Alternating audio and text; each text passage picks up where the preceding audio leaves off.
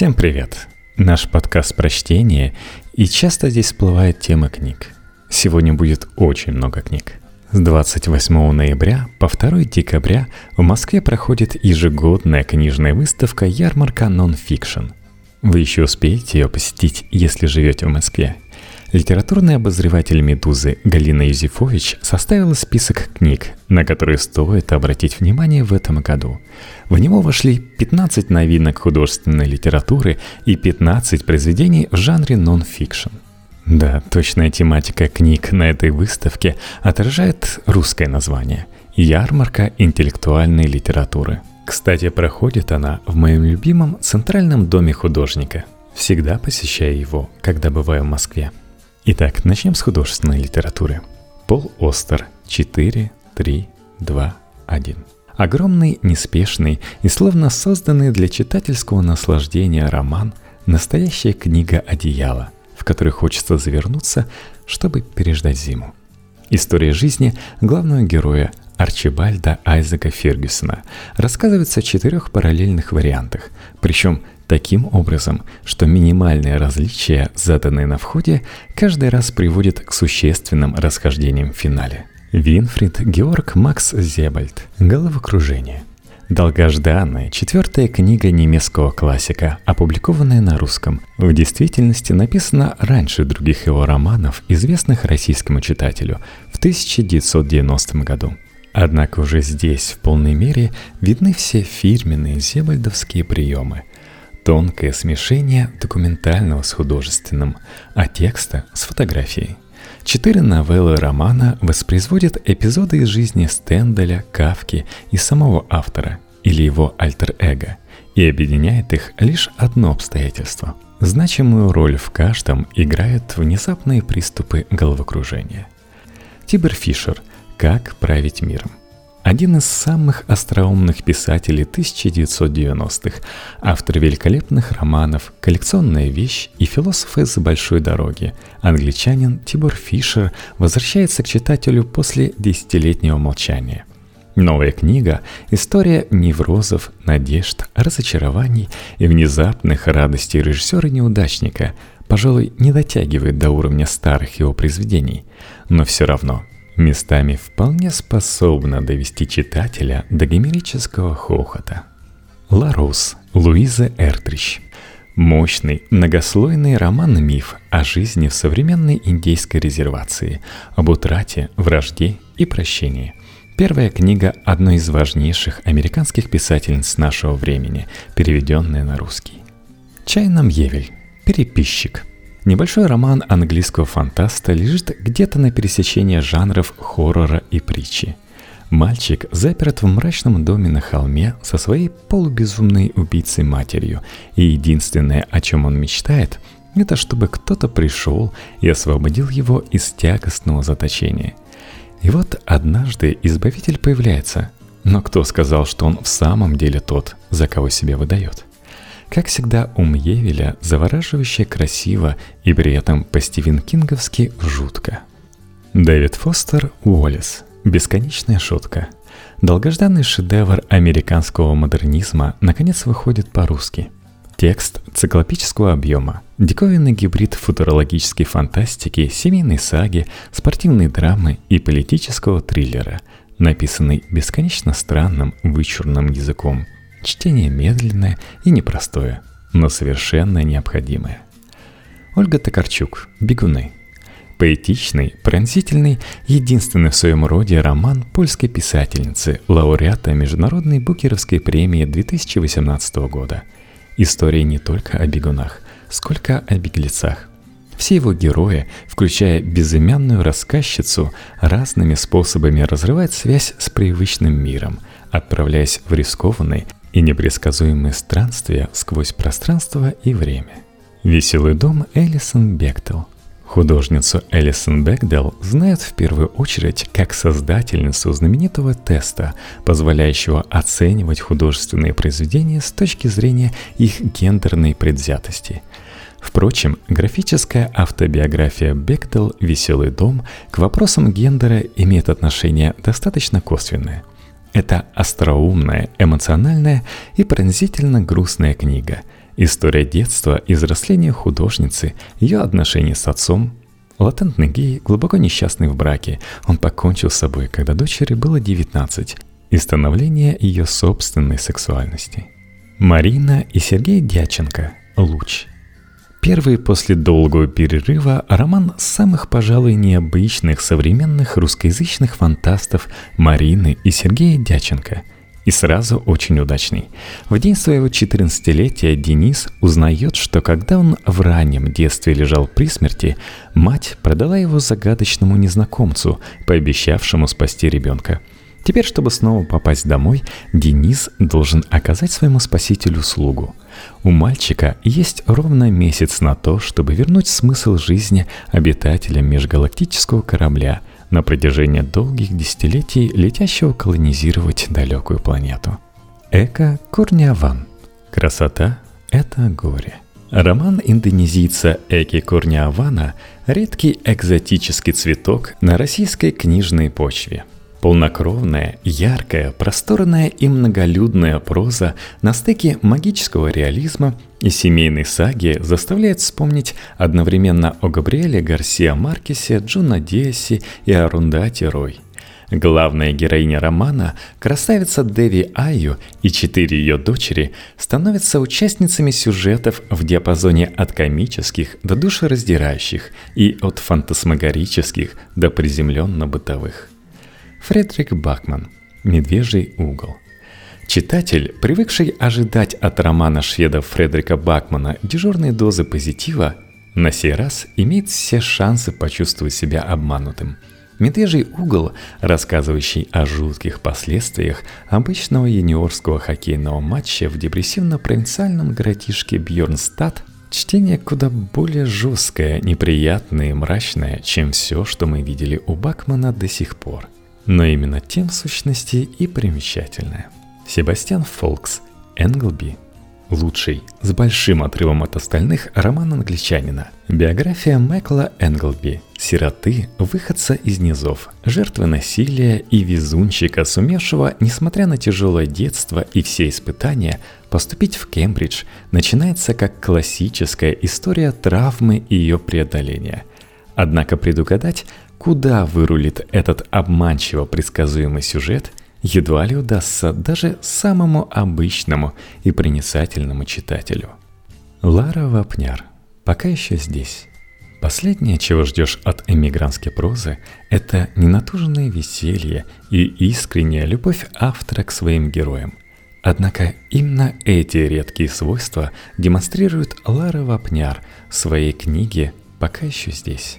Рассказывая о четырех друзьях юности, 40-летних русских эмигрантах в Америке, Вапняр ухитряется в своем романе совместить семейную драму, остроумную разговорную комедию, историю успеха и пронзительные размышления о смерти. Кристина Гептинг «Плюс жизнь». Небольшая повесть прошлогодней обладательницы премии лицей Кристины Гептинг, удивительно смешная, трогательная и оптимистичная история юноши, которого угораздило родиться в глубокой русской провинции с вирусом иммунодефицита и мечтой о профессии хирурга. То, из чего любой другой автор без труда собрал бы надрывную драму с элементами чернухи, у Гептинг становится основой для рассказа о первой любви, взрослении и радости вопреки всему. Элизабет Джейн Говард «Смятение» Если первые две части саги Элизабет Джейн Говард сформировали у вас стойкую казалетозависимость, вам, вероятно, приятно будет узнать, что третья часть цикла уже на подходе и появится в продаже к середине ярмарки нон-фикшн. Война в самом разгаре, и всем членам семьи приходится несладко. Один из братьев без вести пропал на фронте, другой овдовел, третий разрывается между женой и любовницей – Дети повзрослели, от былой родственной близости осталась лишь бледная тень, а впереди еще два романа продолжения. Ну и перейдем к нон-фикшн. Мишель Пастура «Красный».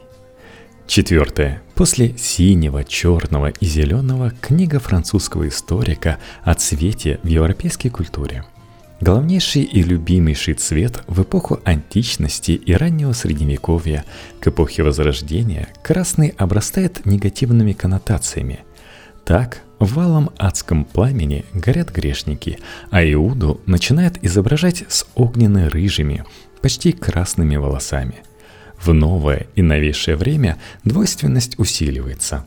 Красный становится цветом скорости, сексуальности и тревоги – как обычно, помимо собственной семантики цвета, Пастура рассматривает лексику, использующуюся для его описания, значение красного в живописи разных эпох, а также технологии производства красителей.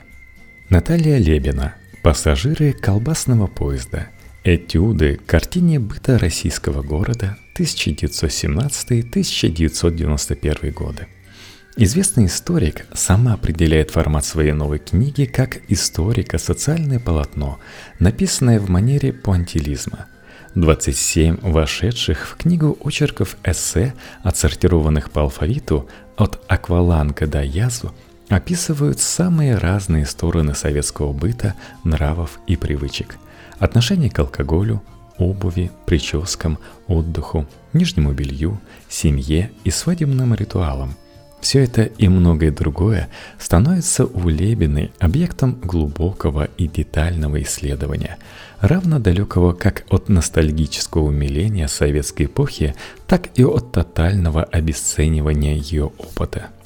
Числав Милош «Земля Ульра» Книга Нобелевского лауреата, польского поэта, прозаика и философа с названием, подчеркнутым из поэзии Уильяма Блейка, именовавшего так страну воображения, по его собственному определению представляет собой нечто среднее между лекцией, исповедью и эссе. Исследуя влияние, которое рациональное научное мышление оказало и продолжает оказывать на религиозную фантазию – Милош обращается к собственному опыту, а также к наследию таких мыслителей, как Свиденборг, Гомбрович, Мицкевич, Достоевский. Пожалуй, самая сложная по мысли, но самая восхитительная книга автора. Даниэль Шенпфлуг «Время кометы», 1918. Мир совершает прорыв – из мемуаров и писем людей, более или менее благополучно переживших Первую мировую войну и ставших свидетелями ее завершения, немецкий историк собирает причудливое исследование Центон, выстроенное по законам современной драмы. Десятки людей, от писательницы Вирджинии Вульф до будущего нацистского вождя Рудольфа Гесса и от нью-йоркского профессора Мойны Майкл – той самой, благодаря которой красные маки по всему миру стали символом поминовения павших. До разведчика и авантюриста Лоуренса Аравийского на разные голоса рассказывают о 1918 годе, моменте, когда старый мир умер, и сквозь его руины начал прорастать новый. Судя по всему, единственная, зато превосходная книга, изданная в России к столетнему юбилею Компьенского перемирия – Хорхе Кариан. Книжные магазины. Книга испанского писателя и литературного критика Хорхе Кариона «Обаятельный и остроумный травелок». Главная цель авторского странствия, в котором не традиционные достопримечательности, но книжные магазины, разбросанные по всему миру, от Сан-Франциско до Стамбула и от Милана до Танжера – Рассказы о практиках книготорговли в разных странах у Кариона изящно переплетаются с историческими анекдотами, а также размышлениями о чтении как таковом, об эстетике книги, ее месте в глобальной культуре, о книгоиздании и его влиянии на литературу, историю идей, и, конечно, о ритуалах, связанных с приобретением книг и обладанием ими. Ричард Ллойд Перри «Пожиратели тьмы» – Бестселлер Ричарда Ллойда Перри, шефа токийского бюро лондонской «Таймс», начинается как документальный детектив. Молодая, красивая англичанка, хостес в ночном клубе, вышла на улицу в Токио и исчезла. А еще через несколько месяцев ее расчлененное тело было найдено в пещере на морском берегу. Однако очень скоро история, поначалу вполне укладывающаяся в Поначалу вполне укладывающийся в классический паттерн невинная жертва, кровавый маньяк и идущие по его следу отважные полицейские оборачиваются чем-то иным, куда более мрачном. Экзотичная туристическая Япония обнажает свою темную изнанку. За одним убийством открывается целая вереница смертей, а словосочетание «другой менталитет» приобретает отчетливо зловещее звучание. Словом, мощнейший триллер в духе ЮНЕСБИ с единственным важным отличием. Все, о чем пишет Перри, чистая правда. Уильям Табман, Горбачев, его жизнь и время – Неимоверно подробная, добросовестная и вместе с тем человечная биография единственного президента СССР Михаила Горбачева, написанная с опорой на все мыслимые и немыслимые источники, а по совместительству самая полная энциклопедия политики и экономики трех последних советских десятилетий. Все, что вы хотели знать о Горбачеве и его эпохе, и еще немного. Роберт Сапольский Биология добра и зла. Про новую книгу биолога, его подлинный опус магнум, есть две новости. Как водится хорошая и плохая. Плохая новость – биология добра и зла совсем не похожа на снискавшие любовь российского читателя чудесные записки примата. Хорошая же состоит в том, что она не столько не хуже, но, пожалуй, даже лучше предыдущей. Просто куда больше по объему и серьезнее по теме – на сей раз, опираясь на самые свежие исследования в области биологии, физиологии и нейрологии, Сапольский берется объяснить читателю, как с научной точки зрения устроена человеческая этика, в чем корни агрессии и альтруизма, и какие вообще факторы влияют на наше поведение. Дэн Джонс, тамплиеры. Рождение и гибель Великого Ордена – за орденом тамплиеров закрепилась дурная слава. Рыцари храма на протяжении многих веков обвиняли то в жестокости, алчности и властолюбии, то в колдовстве и ереси. Книга Дэна Джонса не апология тамплиеров, и тем более не очередное сенсационное их разоблачение – но попытка поместить историю самого известного и могущественного рыцарского ордена в более широкий политический, религиозный, военный и культурный контекст – Равно избегая мистицизма и скучной нравоучительности, Джонс предлагает посмотреть на братство тамплиеров как на совокупность ярких личностей, объединенных общей идеей и на протяжении нескольких поколений самым деятельным образом вовлеченных в жизнь средневековой Европы. Андрей Шарый. Балканы. Окраины империи. Очередная книга писателя и журналиста Андрея Шарова из его цикла о Центральной Европе – до этого были «Корни и корона», написанные в соавторстве с историком Ярославом Шимовым, и «Дунай. Река империи». Как обычно, любопытный гибрид обаятельного лирического травелога, информативных исторических зарисовок. Они набраны в два столбца и отличаются по шрифту от основного текста, так что при желании их можно читать отдельно – развернутых литературных эпиграфов, обобщающих едва ли не все, написанное о Балканах за последние два столетия, и вполне практичного путеводителя. Катерина Гордеева, Чулпан Хаматова. Время колоть лед. Жанр этой очень странной и очень обаятельной книги практически невозможно определить. Не то пьеса театра «Док», не то экспериментальная проза, не то интервью. Только тогда непонятно, кого с кем – поскольку авторы героини равноправны и солируют попеременно. Пожалуй, проще всего будет сказать, что время колоть лед – живой, теплый, эмоционально наполненный диалог двух ярких и талантливых женщин, двух подруг, свободно и откровенно говорящих обо всем, что для них важно. От детского вранья до благотворительности и от нехватки денег до дела Кирилла Серебренникова. Айвен Моррис – Мир блистательного принца. Книга известнейшего английского япониста, друга и переводчика Юкио Мисимы Айвана Морриса «Мир блистательного принца» была опубликована в 1964 году и за прошедшие годы успела стать классикой культурологической мысли.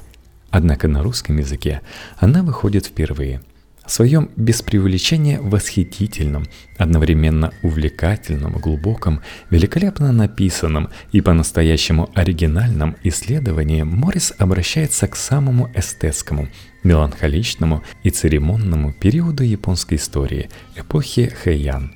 Используя роман Мурасаки Сикибу «Повесть о Гензи», В качестве смыслового фундамента Моррис любовно воссоздает изысканную природную жизнь, моду, интриги, культуру и ритуалы Японии X века.